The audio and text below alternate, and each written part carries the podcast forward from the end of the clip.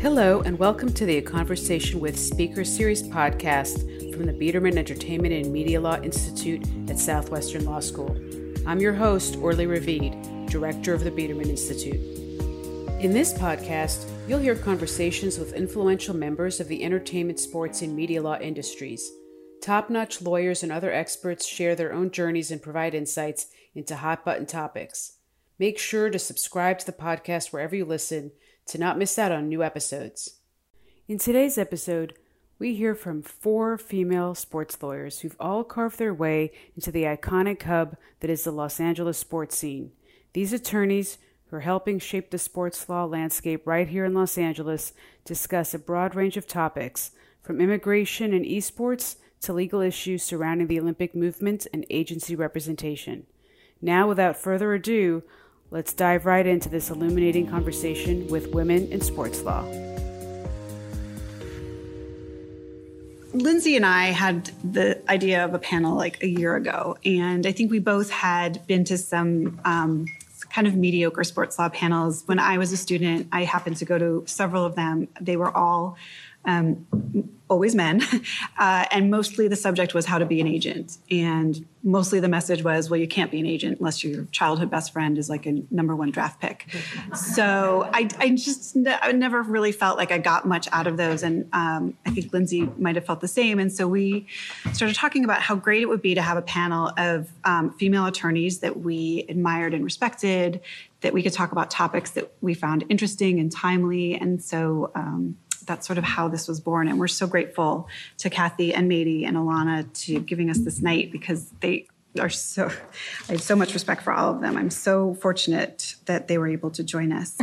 we're incredibly fortunate tonight to have uh, our speakers here. We have Catherine Haight from the Haight Law Group, we have Maidie Oliveau from Arent Fox and also Alanna Frisby Hernandez uh, from Wasserman. And I'll let them introduce themselves one by one because they'll do a much better job introducing themselves than I will. Okay. Hello. Oh, okay. Don't need it to be that close. That was the problem earlier, too. Um, I'm Catherine Haight, Kathy Haight, um, and I actually graduated from Southwestern in 1989. Um, um, and I went to law school to be a communications attorney, so it's kind of funny. I ended up at Bryan Cave uh, in Santa Monica. Actually, at the time, it was in downtown LA, but um, and stumbled into immigration, had no interest in it whatsoever. Uh, but somebody was out uh, for maternity leave and they asked me to fill in, and I ended up going. It's kind of interesting. Um, and I left Bryan Cave, went to uh, an immigration law firm for a few years, and then started my own practice in 2002.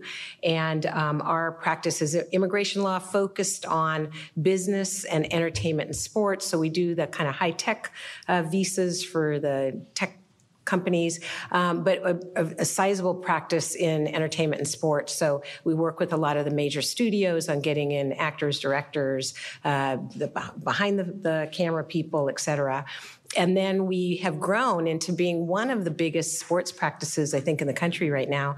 And we represent teams that are hiring uh, the players, which you kind of people don't think about that, but they're employees just like anybody else, and they need visas. And so we handle. I think now we have over 100 teams that we work with, um, and/or agencies, uh, uh, representation agencies. We represent uh, Major League Baseball teams. Uh, NBA teams, WNBA, NHL, um, indie sports, a lot of esports uh, teams. Uh, it's funny to think that the little e gamers come in on the same visa that an NBA player comes in on. Um, and then individual sports athletes like uh, a, a, snowboarder, a motocross, that sort of thing, even if they're not um, playing for a team, they're typically making money through the sponsorships on their jerseys for Oakley or Red Bull or whatever. And so then they require a work visa to do that. So um, that's my world. This is so. This is so interesting. So, um, I proudly now say that I've been practicing in sports for over 40 years. I no longer hide my age. and as a result, my story is a little bit different. Um, I, gradu- I, I grew up in France. I speak fluent French. I went to French schools. And so I had an international bent. I went to work for a law firm that had that represented professional tennis players and professional basketball players. And they had a spot for a woman doing wills and trusts for the athletes. and so they hired me. And I was there for three weeks, and one of the firm's corporate clients in those days, this is 1979, there was no recognition of the whole industry of sports, of the representation of athletes. None of that was acknowledged or understood or accepted. And so my partners at my firm, they, they were partners, I wasn't, they, they represented both sides, actually, all sides. The, the main partner was a commentator on tennis matches, represented the athletes, and owned a tennis tournament, just to be specific about how it was back then. And they also represented this guy who had acquired all of the uh, the World Cup, the Soccer World Cup, all of the signage around the field, and was packaging it with the other major events into a what we now would term a sponsorship package. And because that guy was in France and international, the partners at my firm were like, okay, Maidie, you're going to do this. So I went from being both an estate lawyer and doing sponsorships and literally in, at the ground floor.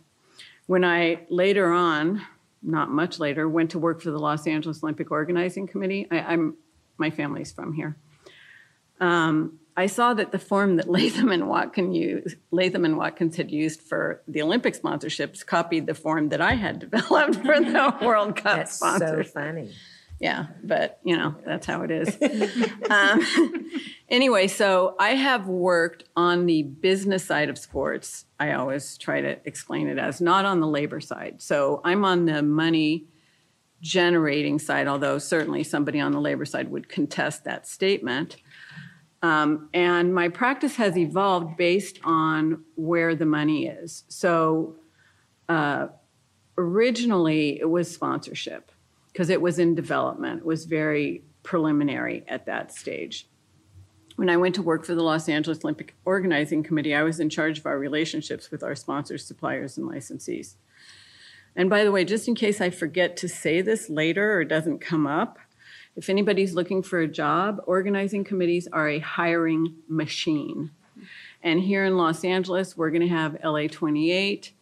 They probably won't start to hire until 2021. And we potentially might have, but it's a very different structure, the World Cup uh, semis or the finals in 26. The city of Los Angeles is bidding for that. I'm on the um, board of advisors of the Los Angeles Sports and Entertainment Commission that participates in all these bids. Anyway, so um, when I was there, I was in charge of our relationships with sponsors, suppliers, and licensees. Then I went to be the first employee of women's professional tennis. Uh, at that time, the all of the amateur sports, which tennis was barely out of being, were run in a structure that was all volunteer. There were no employees. The men had hired a uh, administrator person, the same job as mine, uh, probably three years before the women hired me. And then after that, I went to work for a sports marketing company in house. Then I had my own law firm for 19 years. And then I joined Arent Fox. But those are my employers. The, the work that I've always done has related to the money. So after sponsorships, there was some acquisition of events, that kind of thing. I represented um, buyers, and then a lot of television. I, I do a lot of television work. Uh, I represent the Tennis Channel. I do some work for, I have done and do do work for Fox uh, on various levels. Um, I am currently representing Intel, which has two sports products and the Worldwide Olympic sponsorship. I've represented the Sugar Bowl for 25 years. That's an event, but they the they approach me to help them with a sponsorship first and then their television rights. Now the whole whole world has completely changed and they no longer control their television rights. Um, and I'm an arbitrator on the Court of Arbitration for Sport, CAS. And um, I think that's it. That's a lot. I know I'm forgetting something, but it doesn't matter. Hi, uh, I'm Alanna Frisby Hernandez, and um, first, thank you for having me. This is a wonderful event, so I'm really happy to be here. Um, so, I sort of fell into sports. Um, I didn't know that this was a field that somebody could work in as an attorney when I was in law school. In fact, I um, thought I wanted to be you know, a children's rights lawyer and, and fight for education and, and all of that. And I and I did a clinic my third year in law school and represented um, youth in foster care. And I was just like, this is really hard to do every single day. I don't know that I can do this job every day and come home and you know feel like I've accomplished something because it just was mentally and emotionally taxing. So I kind of you know was getting away from that idea but still working a little bit in pro bono and I and I went directly from law school to a law firm in New York, um, Weil Gotshal Manges, and did uh, commercial litigation for about five years. And one of the partners that I worked with um, had worked with um, the various unions, NHL, NFL, NBA, on the lockouts and um, helped develop actually uh, the first collective bargaining agreement for the NBA. And so he had kind of been on the ground floor of things. And he and I worked really closely on a case that had nothing to do with sports. I mean, it was like environmental, you know, litigation and complex financial transactions. So as far from sports as you could get. But he and I were just um, he was like a mentor to me and we talked about sports. We both loved basketball and we were had a deposition in Oklahoma City went to a basketball game and we just kind of connected. And for whatever reason he found that there was a job at Wasserman that was opening and the person that was hiring just said hey do you know anybody who might want this job?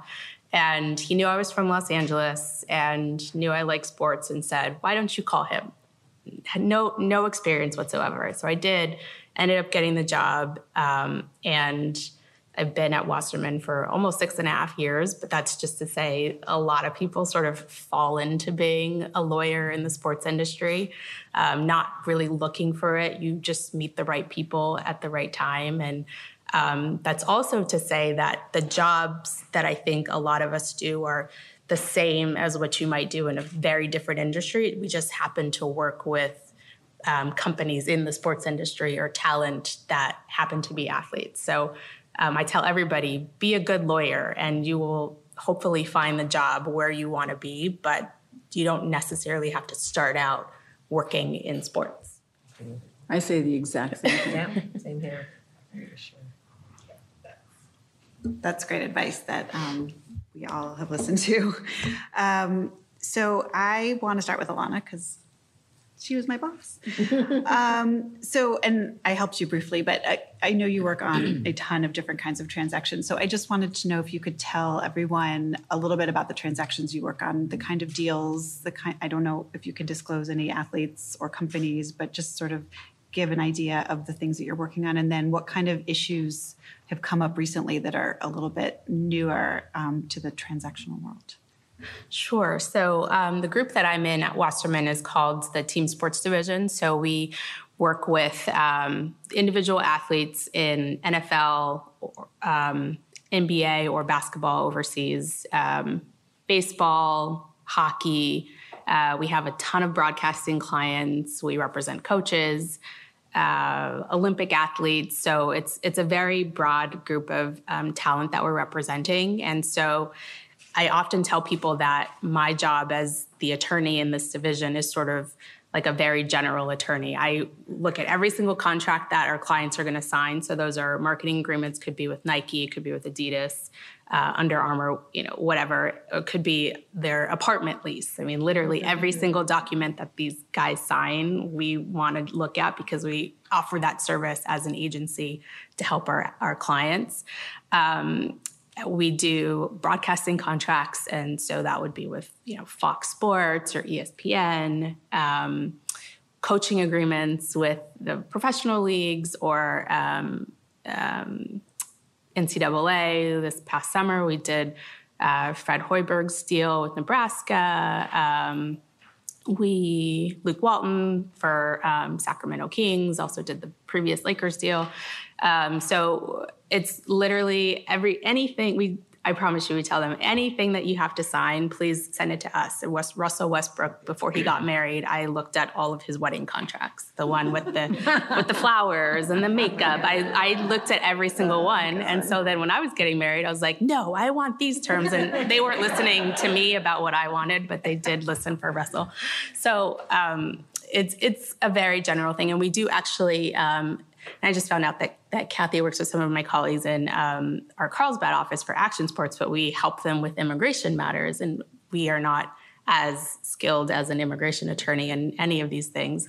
So we really work with outside counsel, but we do kind of help them navigate that. Um, we'll, we'll, do help them with trademarking, um, setting up an LLC uh, for loan out companies. So literally every single thing that they would sign, we would help them with. Um, the only thing that we don't do for our clients is um, work on their finances. We try to separate, you know, money that we're taking from them for like keeping their money safe. So we try to we tell them we think it's a conflict of interest. You should get your own person to manage your money, but we will try to manage everything else for them.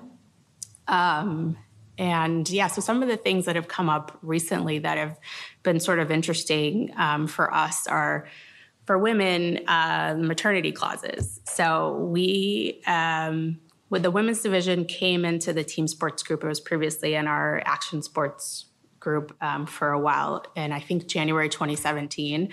And from that point, um, we were really we would look at deals and say, "Listen, it's not fair that." You can terminate a contract for something that you can't terminate a contract for a man. You know, if nine months you're expected to work just as hard, you know, get the same amount of points, not have your compensation reduced, and then you're expected to come back the next day and the day after you have a baby and perform at the same level. And that's just not realistic. Um, for anybody that's had kids, you know that's really not realistic. And so we made it a point for every single deal that we saw for a female athlete um, if they had the right to reduce compensation or terminate the agreement, we were going to argue that maternity has to be excluded for that. That's not a valid reason to terminate a contract. Um, it worked for some brands. Um, we Nike was one of the the ones that we could usually count on to include that, and now they are including that for everybody. Um, it worked for a lot of the shoe companies. For for others, we got pushback, and you know, we just sort of had to tell our clients, unfortunately, this is the way that it's going to be. So if you are thinking about getting pregnant, you might not have a deal after this part of the term.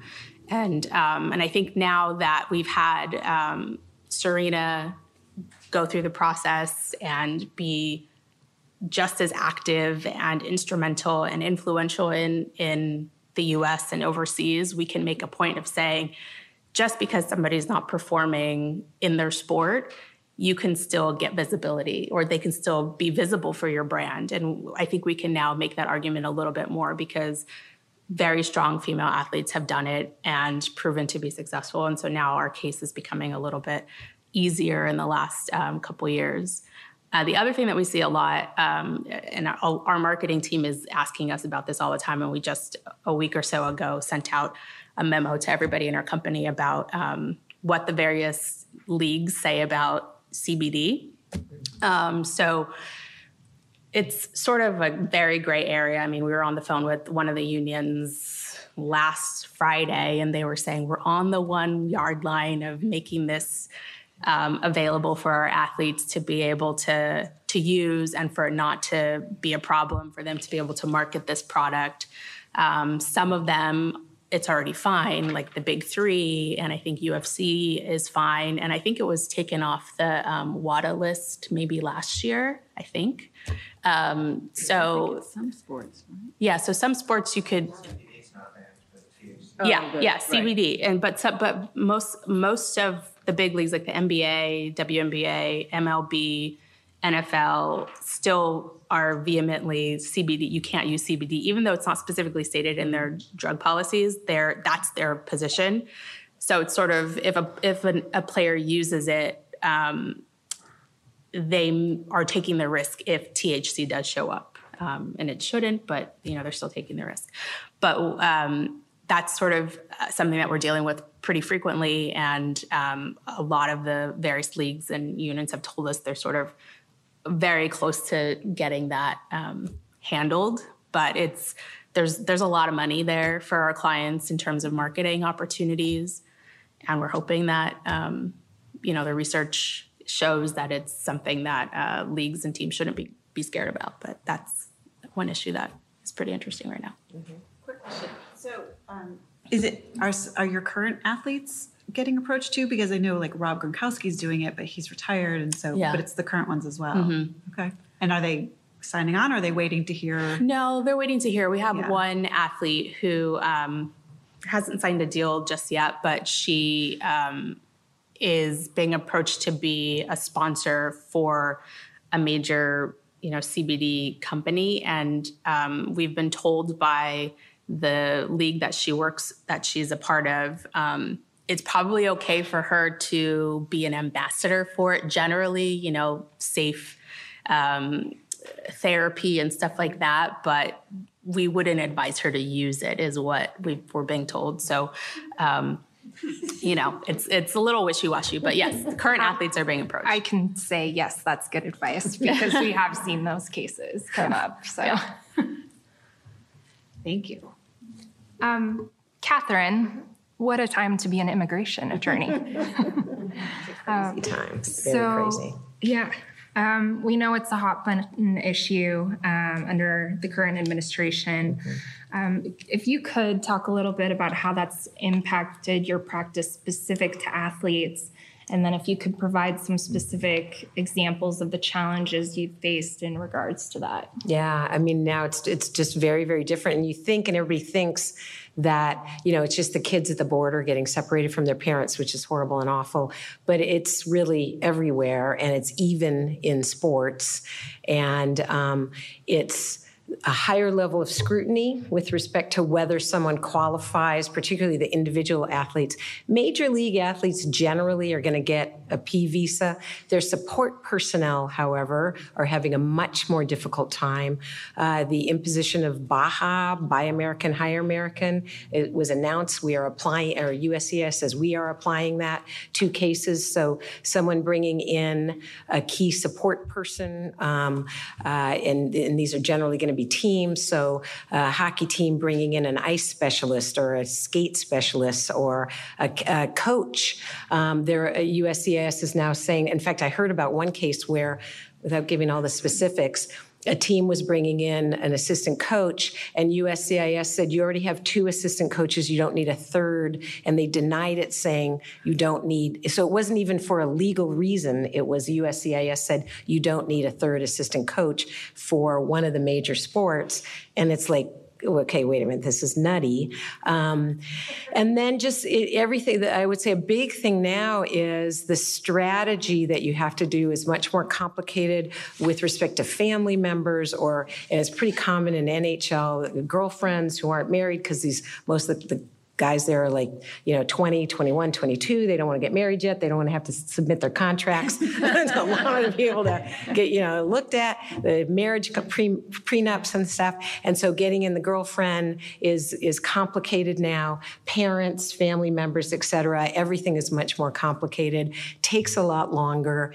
Um, and so and the amount of evidence that you have to provide because this is ultimately we're pre- preparing a petition that has evidence. And so it might be we used to just kind of you know this amount of evidence now it's a lot more evidence um, to show that someone qualifies whether it's for an athlete non-immigrant visa or for their green card. Um, and the other another big thing that's happening is there's now a really big backlog both in case processing and the availability of visas. Those are actually two different things. Um, and so it used to be that, even, you know, for a super major, I mean, we're working on a green card now for someone who won two Stanley Cups and two Olympic medals, um, but it's going to take him and his wife probably two years to get a green card, and it used to take six months. Um, and because of the backlogs, and and also when we're preparing the case, we don't just say, "Hey, look on you know look on the internet and you'll see how great this guy is." We have to actually, actually apply, you know include all the stuff about the medals and all the rest um, because we're nervous that they're going to say no, doesn't qualify, and that they're not going to just know or look on online. Um, and it's it's really different. And I would say the BAHA argument is is a, a very um, complicated thing to try and prove that there's no ice specialists here or um, the various support people. It might be a masseuse for a, a key player, something like that. And the other thing is we often also use support uh, for especially the younger um, athletes like the esports kids or even snowboarders or such they want to bring in their parent and what we have been doing for, for decades is bringing in the parent as a support person as their manager to manage their day-to-day activities. But now that we have to apply BAHA that there's no american worker who could do the job it's kind of a a complicated thing that nobody else could do it because mom or dad has to do it because you know I guess you can't hire Wasserman. I don't know what, but it's complicated and much more. Um, you know, you have to really think through the strategy now that you used to be able to just get cases through um, much more easily. And then the the issue about cannabis is is important because a lot of the sports you go to Canada, and when you're coming back in, and this is a really big, complicated issue that goes to to um, kind of you know the attorney uh, confidentiality, et cetera. If they're coming back into the country, if they're asked have you ever smoked pot before? And they say, yes, but it's legal in Canada and it's legal in California. Well, you've now admitted to a federal crime because it's still a federal crime. And therefore, since you've admitted to the facts of a federal cr- crime, you are excludable from the United States. And so, you know, we have to say, if we know that that's the case, we have to tell you, you know, you have to be honest. Uh, if we don't know, we're just, and so we're really at the point, and it's been a conflict. I'd love to get your guys' view on this, um, that we say, if you say this, you could be excluded if they ask that. In fact, you probably will be because the border officers are so ornery now. Um, and if you lie, then you're excludable for misrepresentation. So it's your pick let's go on to the next thing that we're going to talk to you about that's going to happen at the border. Because um, i don't want them going in front of a border officer if i know they're going to lie. And so it's it's it's complicated and it's tough and it's difficult from that end. So um, yeah it's very very different than it used to be. Very very different. Um, timing is also an issue. It used to be that you know it, that you could do a, let's say a student visa to a, an athlete visa you get the petition, you file it, you could get it expedited um, and kind of super expedite because there's a two week expedite that you pay extra for. But even beyond that, we would submit it under the two week, but then we call the service center and say, hey, this is for so and so. And they'd go, cool, and they'd get it done in one day. Um, and then you get them over to the embassy, maybe in Toronto or, or Montreal, and make some calls and get something through. And now, you know, they don't expedite the super expedite, so it's at least two weeks. And if they want to bother you, they send a request for additional evidence, and you're like, no, no, no. And then the time it takes to go through security at the post takes longer as well. And so it's something that's tough because I think a lot of um, teams think first of all they don't even a lot some don't even like grasp the major leagues do but they, they don't kind of grasp I, I would say it's common in esports that they don't get that you have to get a visa to be able to work um, but then they think well can't you get them in by tomorrow? And it's like no. We're talking kind of minimum two weeks and probably more realistically four weeks and that includes all of these different steps. So it's a different landscape Absolutely no question about it. Has that, has this sort of contrast happened with other administration changes? No, it's got it actually just progressively got better and better and better and better until 2016. And I would say in 2016, pre-election, it was very predictable. I mean, somebody could say to me, "How long will it take to get a P visa or a green card or whatever?" And I was very good at predicting how much time. Now it's like, I don't know. I don't know. Roll the dice. I, said, I, I talked to a patent attorney and, and, and I said, How long will it take to get this patent? And, and he said, I don't know, it could be six months, might be six years. And I went, Oh, That's like my life. Can't predict. Yeah. It's grueling. Let's hope it gets a little better next year.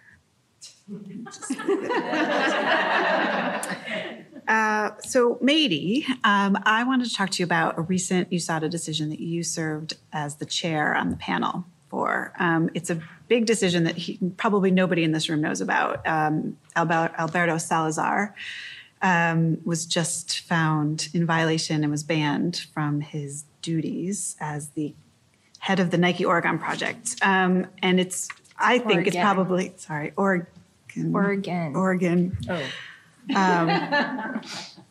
I mean, I think it's probably one of the biggest cases USADA's ever brought next to Lance Armstrong that no one's ever heard of. And just volume wise, it was like something like 5,700 pages of transcripts and 2,000 exhibits and 30 witnesses. And um, I had the good fortune of going through some of those for an ancillary case. But um, I was wondering if you could tell us a little bit about the case, your decision, I mean, within the parameters that you're allowed to speak about it. Um, okay, I think we should back up a little bit and describe this. That the uh, case that Lauren's referring to is an anti-doping case against a coach, a former marathoner who is an employee of Nike, and he's a coach for a running program that Nike supports and has on their corporate campus called the Nike Oregon Project for distance runners. So I can talk about it a little bit in the sense of generic things. I can't talk about anything outside of the decision. I can talk about the news coverage, which luckily hasn't mentioned my name too many times. Um, yeah, they refer to it as a USADA decision. And I just want to contrast something that you just said. So uh, it's not a USADA decision. USADA is the prosecutor. USADA is the United States Anti-Doping Agency. And Alberto Salazar is the respondent. It's an arbitration. With the Armstrong decision, because Armstrong refused to fight the, the charges, there was no hearing uh, USADA simply wrote the justification for its handling of Lance Armstrong without any opposition. Whereas the our decision, which is public record, is is a adversarial is the reflection of an adversarial proceeding. So if you think about it, it's pretty straightforward when an athlete is charged with an anti-doping violation. There's a positive test normally.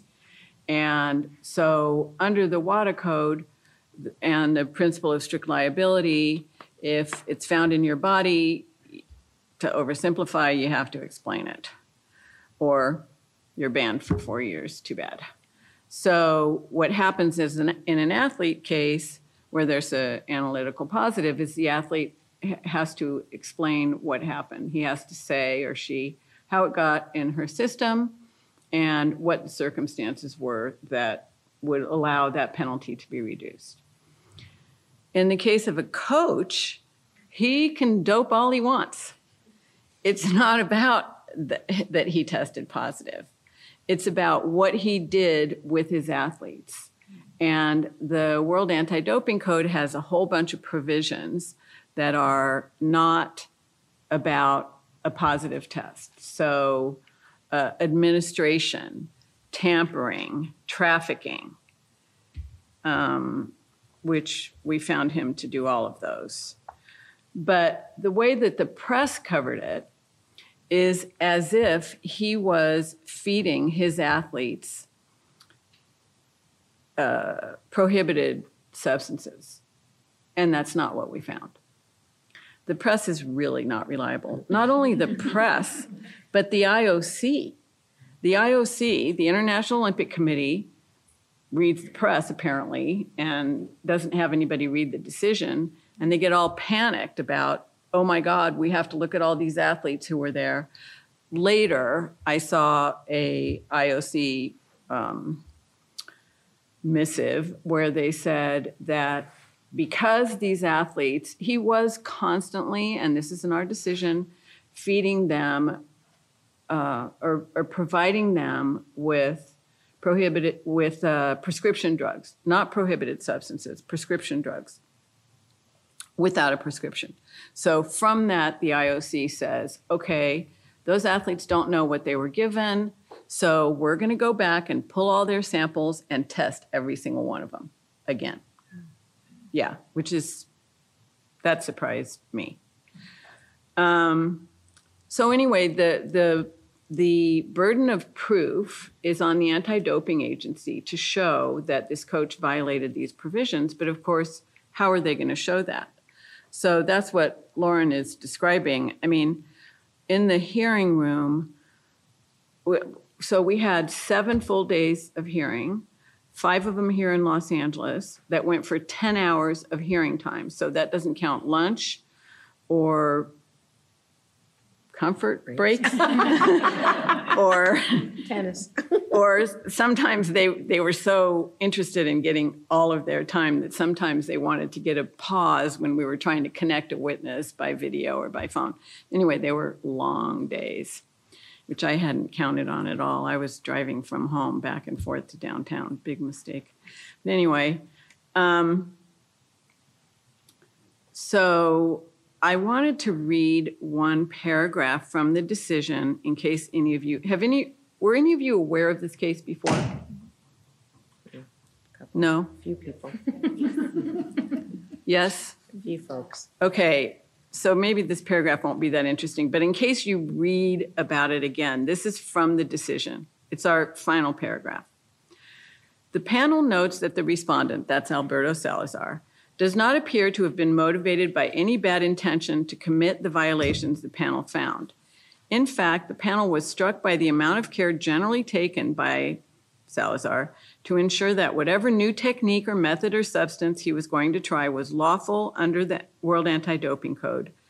With USADA's witness, this is one of their employees, characterizing him as the coach they heard from the most with respect to trying to ensure that he was complying with his obligations. The panel has taken pains to note that Salazar made unintentional mistakes that violated the rules, apparently motivated by his desire to provide the very best results and training for athletes under his care. P.S. That is not a violation of the World Anti Doping Code. Unfortunately, that desire clouded his judgment in some instances when his usual focus on the rules appears to have lapsed. The panel is required to apply the relevant law, the World Anti Doping Code, and its positive law enactments in the rules of international sports federations in discharging its duty, and here that required the panel to find the violations it did. So the way the press covered it is Alberto Salazar is running around shooting his athletes with drugs, and that's just not the case. That's not at all the case. That's not. Well, and I don't think it helped that Nike shut down the program the day after the decision. I mean, it, it had been there for 20 years. It's the most winningest track and field program in the country. So I But think But they don't have a coach. Yeah. What are they going to do? I know, but they could have gotten another coach. He's once, uh, I should explain that. So once a coach is found to have violated the World Anti Doping Code, the sanction is what's called a period of ineligibility. So he is ineligible to serve in that role for X amount of time. For us, it was four years was our finding. So he can't work as a coach. He had athletes at the Worlds and he couldn't go coach them. They revoked it right away. So they were left stranded. Yes. It's you guys should go look it up. It's really interesting the story of of the project and the runners and Alberto Salazar. For those of you who took your CLE materials, it's also the full case is provided for you. That is the bulk of this. It'll help you fall asleep if you need it. If you wanna- 134 pages. Yeah. If you want to learn how a CAS case is written, um, you can usually skim through a lot of it until you actually get to the decision portion. Yeah. Skip But, to the but end. this, but this one, because there were so many charges, we had to um, organize it in an unusual way in the sense that normally you go through the whole case and then the findings at the end. In this case, the findings throughout the decision because we deal with each of the different charges. Yeah. Thank you. Um, I want to switch gears a little bit to talk about the Olympics because, as we mentioned, um, LA will be the host of the Olympics in 2028, and all of our panelists um, are involved uh, in key key portions of making that happen. Um, so, sticking with you, Maidie, if you could talk about some of the issues facing LA 2028, including the sponsorship sponsorship rights for the IOC um, and the complications of the interplay between various rights packages for the IOC versus LA 2028 specifically, because they're not the same thing, right? Okay, that's a very mean subject. uh, all right, so let me explain Ugh, how to explain this. All right, so um, the International Olympic Committee sanctions every city who hosts the Olympic Games. As part of that sanction, the IOC holds back certain things that are money generating. Uh, they hold back the television rights. The IOC grants all the television rights worldwide. They hold back certain sponsorship rights. And those are designated up front, sort of. So the IOC says we have the following sponsors. We're going to c- control these categories for the next, however, whatever the time period is before those Olympic Games. Maybe because those sponsors may or may not still have a contract with the IOC when the Olympic Games actually happen. So that there's a fluidity about the categories, but there is the principle in place that a certain number of categories will be held back by the IOC. So then for LA 28, for example, there's the US Olympic Committee. So the US Olympic Committee operates in the territory of the United States, and the US Olympic Committee has sponsors. And those sponsors have exclusive categories. Some of those sponsors are the worldwide partners that come from the IOC because they're worldwide. They get, well, that's an overstatement too, but they get mostly the whole world, just to oversimplify. Um, so now you're LA 28, like, what are you going to do? How are you going to make money? And um, what happened in 84, in, at the 84 Olympic Games, it was slightly different. The IOC wasn't involved, but Los Angeles, which is who I worked for, and the United States Olympic Committee were both operating in the same territory trying to sell rights. And we were, in essence, competing with each other and fighting with each other on a consistent and regular basis. I had so many fights with that lawyer for the USOC. But anyway, um, so the IOC watching this, in particular in Atlanta, adopted as part of the bidding process a requirement that the bidding city, when granted the bid, enter into an agreement, a joint marketing agreement with the local Olympic Committee. So in this case, the US Olympic Committee. So LA 28 is obligated and has entered into an agreement with the US Olympic Committee. But what they've done is kind of revolutionary because what they've decided to do is pool everything.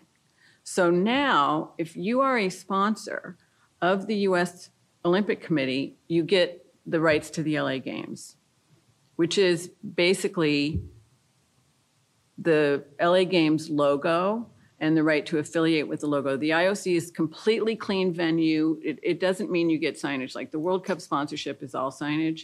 The Olympic Games is completely clean. There's no signage in theory, except in boxing. That's a whole other story.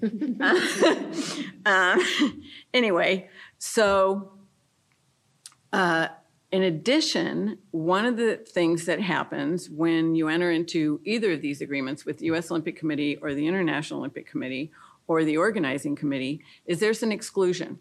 And that exclusion says, okay, so we've sold the broadcast rights, and in this case it's NBC, and guess what? They have the right to create a composite logo and they can sell exclusive sponsorships. Well, not necessarily in your category. You okay, so they're supposed to come to you first and offer it to you first, but if you don't take it, they can go and sell it.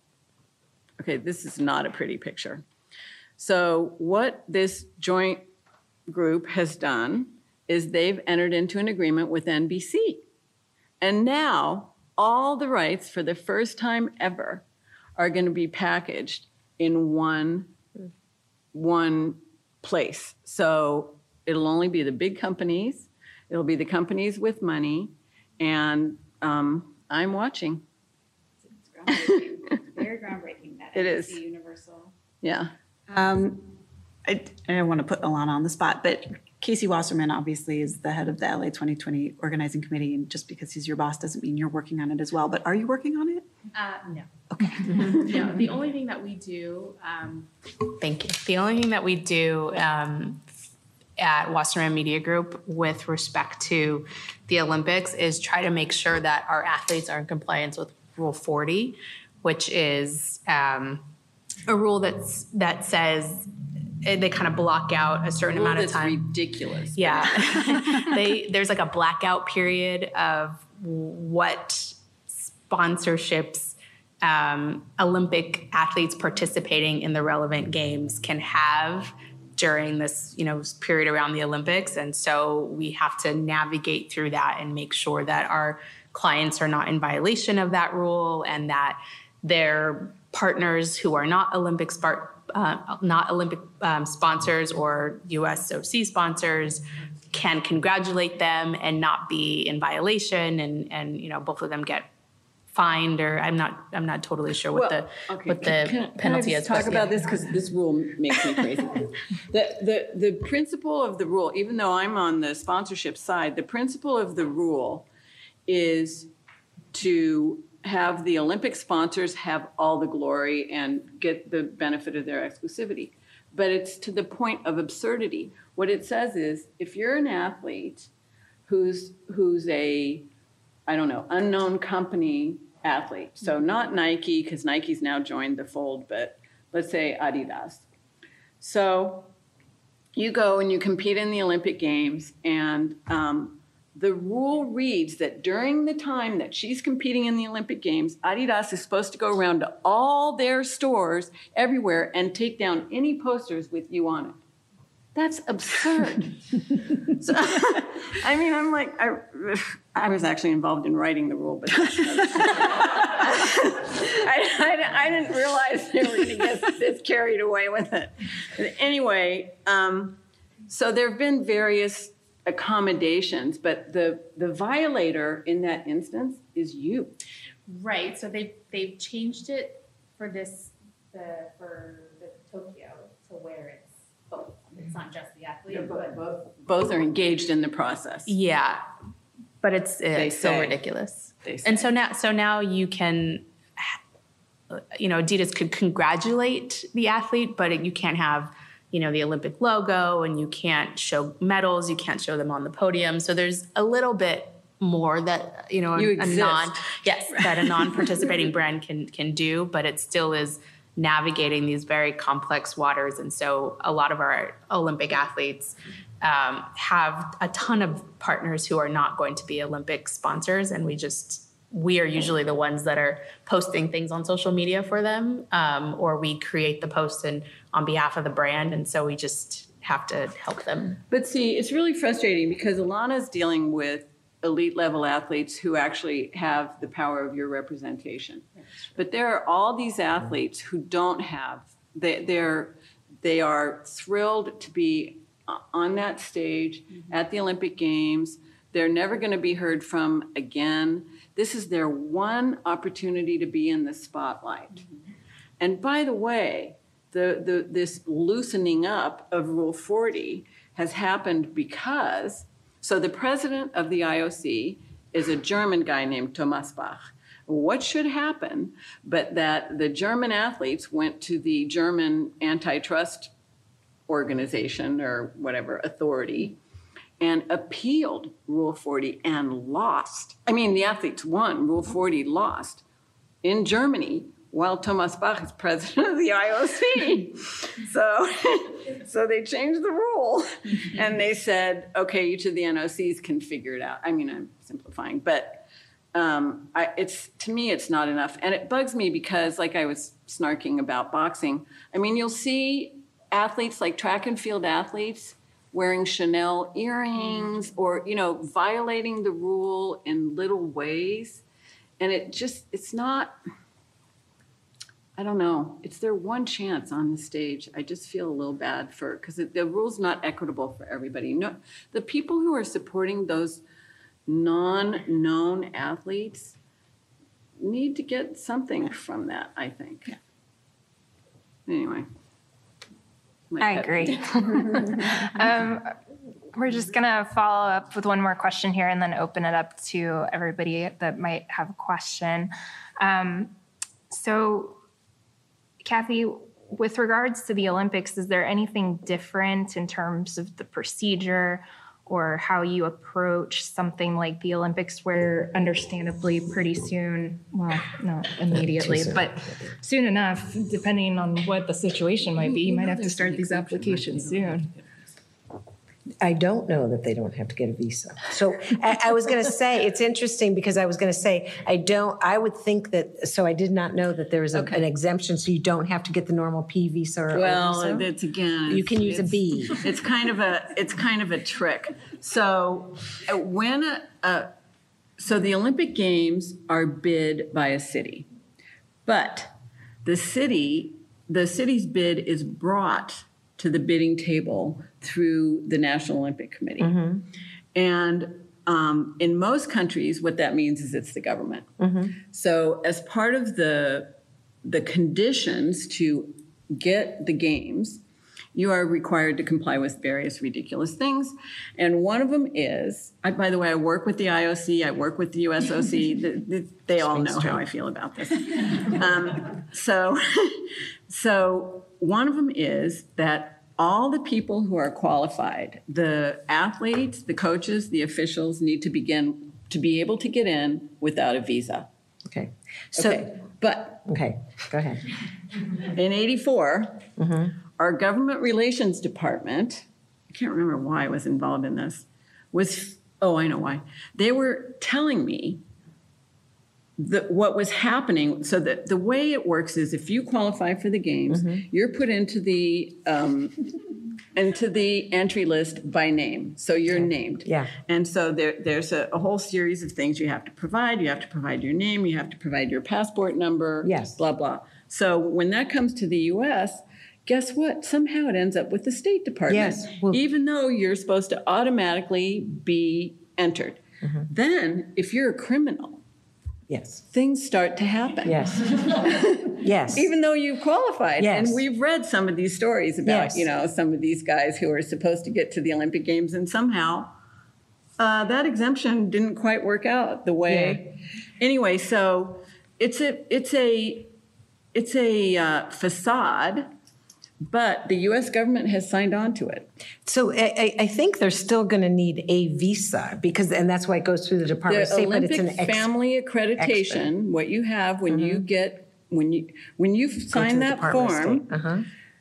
what you get in return is an accreditation that serves as a visa. Okay. What happens between you're filling out the entry form, which is no longer called that, it has some long, complicated name, but you fill out the entry form and then it goes to the organizing mm-hmm. committee and they hand it off, you know, by stealth to the State Department or whatever, because it's usually a government that you're sending it to in other countries like Japan, China, mm-hmm, mm-hmm. wherever. So then I think it's a division of it's it's definitely in conjunction with the Department of State. And I was going to say the two areas that I would say is the most cautionary for 2028 when the Olympics come is not quite so much the the, the athletes who are just run of the mill athletes, but athletes with criminal issues. Yeah. That's going to be a problem um, because you have to then get a waiver. And we actually did this and worked really hard in getting a waiver for a basketball player, NBA player who was going to play a game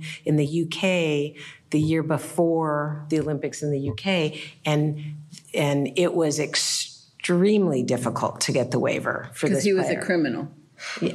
I mean, he Yeah. I'm just asking. He had been difficult. correct. He had been convicted of a misdemeanor, and I won't say what it is Oh, because otherwise everybody will know who it is. Um, but so yes, and so and what we kept saying was you you have to give this guy a, a waiver because like he's going to be coming well he's going to be coming to the Olympics in a year from now and he's on this uh, NBA team that's coming in and they were like nope nope. And af- and we end, it ended up being political pressure to do that. So athletes who have a criminal issue that's a problem because then you have to get the waiver. Um, and the other is family members because and I think really it's going to don't count. Correct. And so family members who want to come or just um, tourists who want to come to the Olympics, they're going to have to go through the regular B process in some place. In, in, for some countries, probably a, a fifth of the com- countries, you can get a waiver of the visa re- requirement, but you're still coming in, and so you have to get a visa. And now, currently, there's these new public charge uh, issues about whether or not you can get a visa. So you have to show you have enough money and insurance and all these different things. There's now been a, um, a temporary restraining order against that, but you know who knows in 2028 who's going to be president. Sorry. And the other thing is, Department of State right now, kind of echoing what I was saying earlier, is absolutely decimated. And so there's no kind of big policy going on with respect to the typical issues of visa grant and all of that. Pompeo, I think, is a little distracted with some other things right now. And there's there isn't the middle management in the Department of State, and they've lost a lot of the policy people. And so it's really you could call it rogue. It's individual officers who are making decisions about things without any policy right now. And so currently, it's a very uh, fluid and complicated and, and flip a coin whether a visa is going to be issued at the consular post when someone goes in for the visa, which you need at certain times. And so I think depending on who's president, whether or not the Department of State is rebuilt, et cetera, by 2028, those are the issues that are going to be bubbling around. And, and you know, they, they get really weird around the time of the Olympic Games, not because they're trying to be obstructive, but without naming names, um, a USOC high official uh, arrives in London early for the Olympic Games.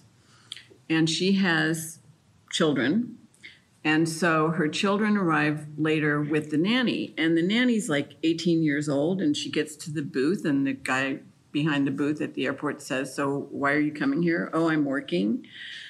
Uh, you know, and so they put her, they hold her at the airport. They won't release her because she doesn't have a visa. Right. So you know, And the other thing is, you talk about know the, the players coming through or the athletes coming through, and that's to, to perform in the Olympic Games. But if they're going to go in Jimmy Kimmel and make money that way, or if they're going to, a sponsorship is complicated, as you just said, but if it's a sponsor, they're going to actually come in and it's and it's an acceptable sponsorship that they're going to wear or promote, then they would need a visa for that piece. So that's right. It's completely. It's not. They're not there by virtue of their Olympic accreditation. Correct. They're And engaging in some other activity. Correct. And so it, it- you have to, with each athlete, what are they going to do while here? And so that's, yeah. So we'll be talking. Yeah. It's complicated. So I just want to say thank you so much to our panelists, and there's some refreshments, I think. So if you want to talk with them afterwards, please do so. Thank you for listening to a Conversation with Series podcast hosted by the Biederman Entertainment and Media Law Institute. For more information, check out the links in the show notes. You can also find information on upcoming conversations at www.swlaw.edu. Remember to subscribe to the podcast to hear new episodes and give us a rating and a review if you can. We hope to have you back again for more conversations. Bye until the next time.